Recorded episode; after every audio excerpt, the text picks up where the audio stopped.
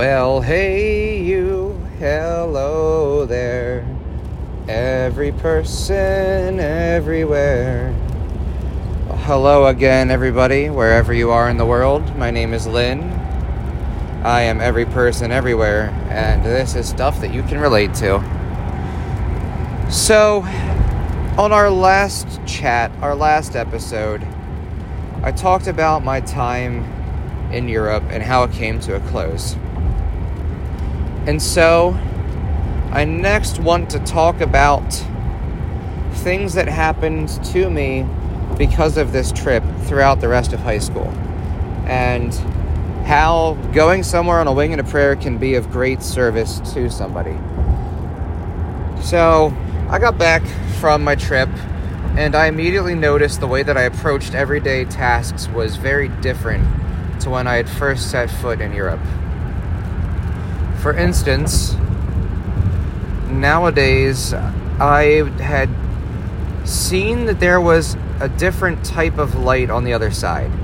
The grass is green everywhere, I came to realize, and I had a very large appreciation for culture after traveling to foreign lands.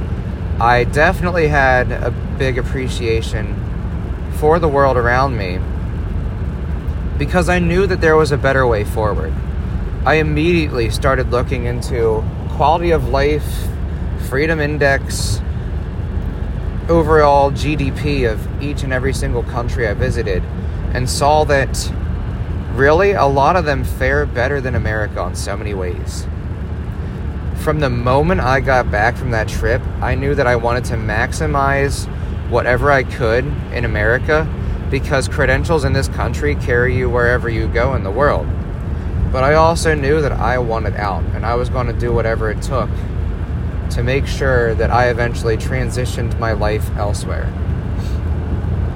Now, I didn't know how I was going to go about doing that at the time. I obviously know now, as I've done it uh, once before, almost twice, and I will do it again in the future. So, the first credential I have sought out was getting my Eagle Scout. I had finished my project shortly before I took this trip overseas. And shortly after I came back from this trip overseas, I had my banquet and became an Eagle Scout of the United States of America. Now, what does this mean? It means you have innate leadership skills because you have to. I was a scribe and a senior patrol leader in my troop, so that meant that I had to be good with managing money and assets in the troop. I had to be good at quality control in the troop. I had to remind people to pay their balances when it was warranted. I had to attend committee meetings once a month to make sure that operations in the troop, from my side of things, were running as smoothly as possible.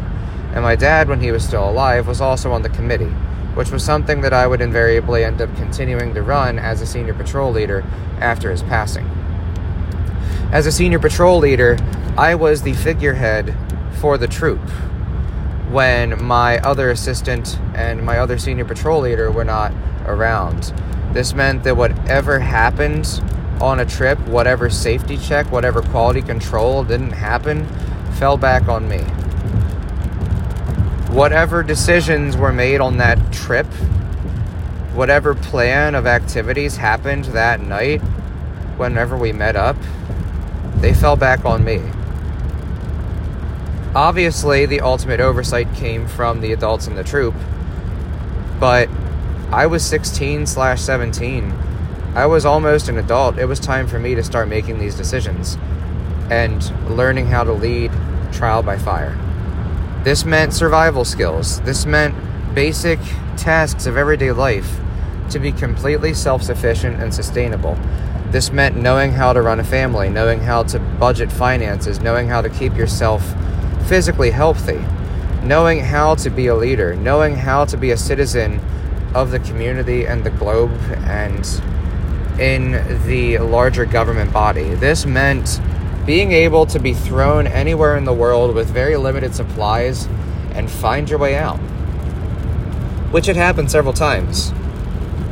I was never good at goodbyes, but I was very good at creating stories, and the stories I've created was having a very long, hard day of making sure the troop stayed afloat because I was the only one there at the time, and maintaining the troop. And also, we kind of booked it into the middle of scenic nowhere with nothing more than a compass, a GPS that would soon die on us, and a map that would soon be drooled over by yours truly because I thought it'd be Rambo style to climb up a frozen mountain slope with a map in my mouth, which obviously I learned from experience. You don't do that.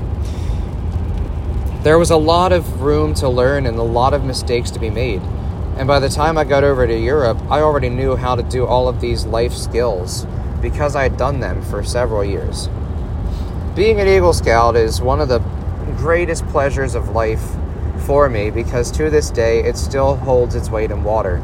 I've only built on it since then, as I've already started pursuing the ability to be a leader in my troop at work and, and to be a leader at work. I've already pursued management positions. I've already run care conferences, run meetings, and called the shots around a lot of places under a lot of different titles already. And this all came about because I had that ability to take my life somewhere great. And so, of course, the next best thing I did for myself is I got some letters behind my name certified nursing assistant, certified dementia practitioner. This happened in undergraduate, and unremarkably, was one of the only good things to come out of undergraduate. Aside from learning about myself, learning that a lot of people suck and often will try to screw you over when your agenda doesn't fit theirs. And I also learned about myself and my mental health along the way, and to further be an independent leader in my own right which also meant carrying out and conducting a lot of independent research at a very young age and pursuing an independent thesis, even though I had no need to do so, even if it was just common polls and studies of that sort. So, being in Europe taught me how to think for myself and think outside the box because I had to just to survive when I wasn't being force fed by whatever we were doing on the trail to and from with the individuals in the troop. And by troop, I mean the individuals in the tour group. Obviously, being part of a troop has a, a lot of forbearance on my life, as you may have noticed, because I've mentioned it accidentally several times now. And so, coming home from Europe taught me that I wanted my life to be extraordinary and bizarre. And so, as we come to the end of this season with my trip to Iceland, which was, of course, nothing but bizarre, and before we end this season of the podcast with that trip to Iceland, I implore you to explore your wild and explorative side yourself because it really is one of the only ways forward in life if you want to make something out of it that's truly extraordinary. I knew that I didn't want to be boring because I had the opportunity to somehow get my arse to Europe, and I did it. I got those letters behind my name, which leveraged me to my grad school applications after I was done with my undergraduate. I survived most of nursing school before realizing that it wasn't for me, and that experience informed my decision to ultimately leave the profession in an untimely fashion because I knew that it wasn't for me. And so that's exactly what I ended up doing. Now, there are days where I realize and wish upon myself that I could have maybe saw the nursing degree to the end. But my heart wasn't in it, and I'm somebody that is very passionate and driven. And I know for a fact that when my heart's not in something, it is really, really not in something. And that was sort of my sign that it was time to change the way I was living. Just like I knew I had to change the way I was living based off of the fact that I could no longer look at America the same way under the same lens that I once had when I was just a high school student.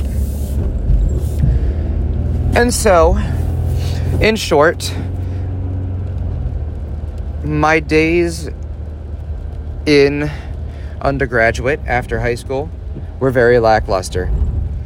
I'm skipping some moments of my life because they aren't as important as the stories that lie ahead.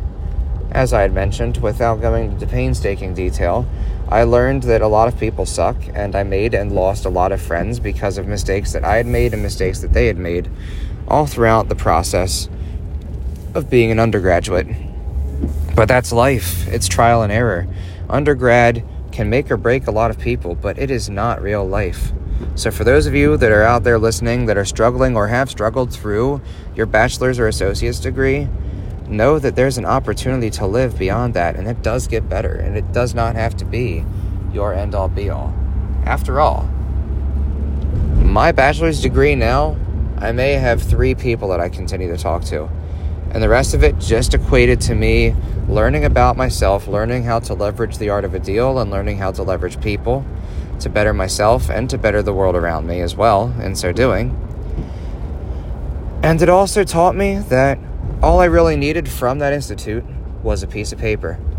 My ultimate goal remained yet to be seen, and I didn't even know it until I found occupational therapy at the end of my nursing degree and promptly dropped out of nursing school, the responsible way, of course, by deciding that I didn't need to study, which was ultimately, obviously, a stupid decision. But I learned. I learned that I wasn't passionate and I wasn't going to pursue something that I wasn't passionate about, ultimately. And so, it is left at that. So now, what I ask you again is what will you do with your one wild and precious life? And how will you leverage your community? How will you leverage the art of the deal? How will you leverage the world around you? And even right now, as people rode their bikes literally right in front of my car, how will you manage the small, unfortunate mishaps that unintentionally and sometimes intentionally pervade the world around you?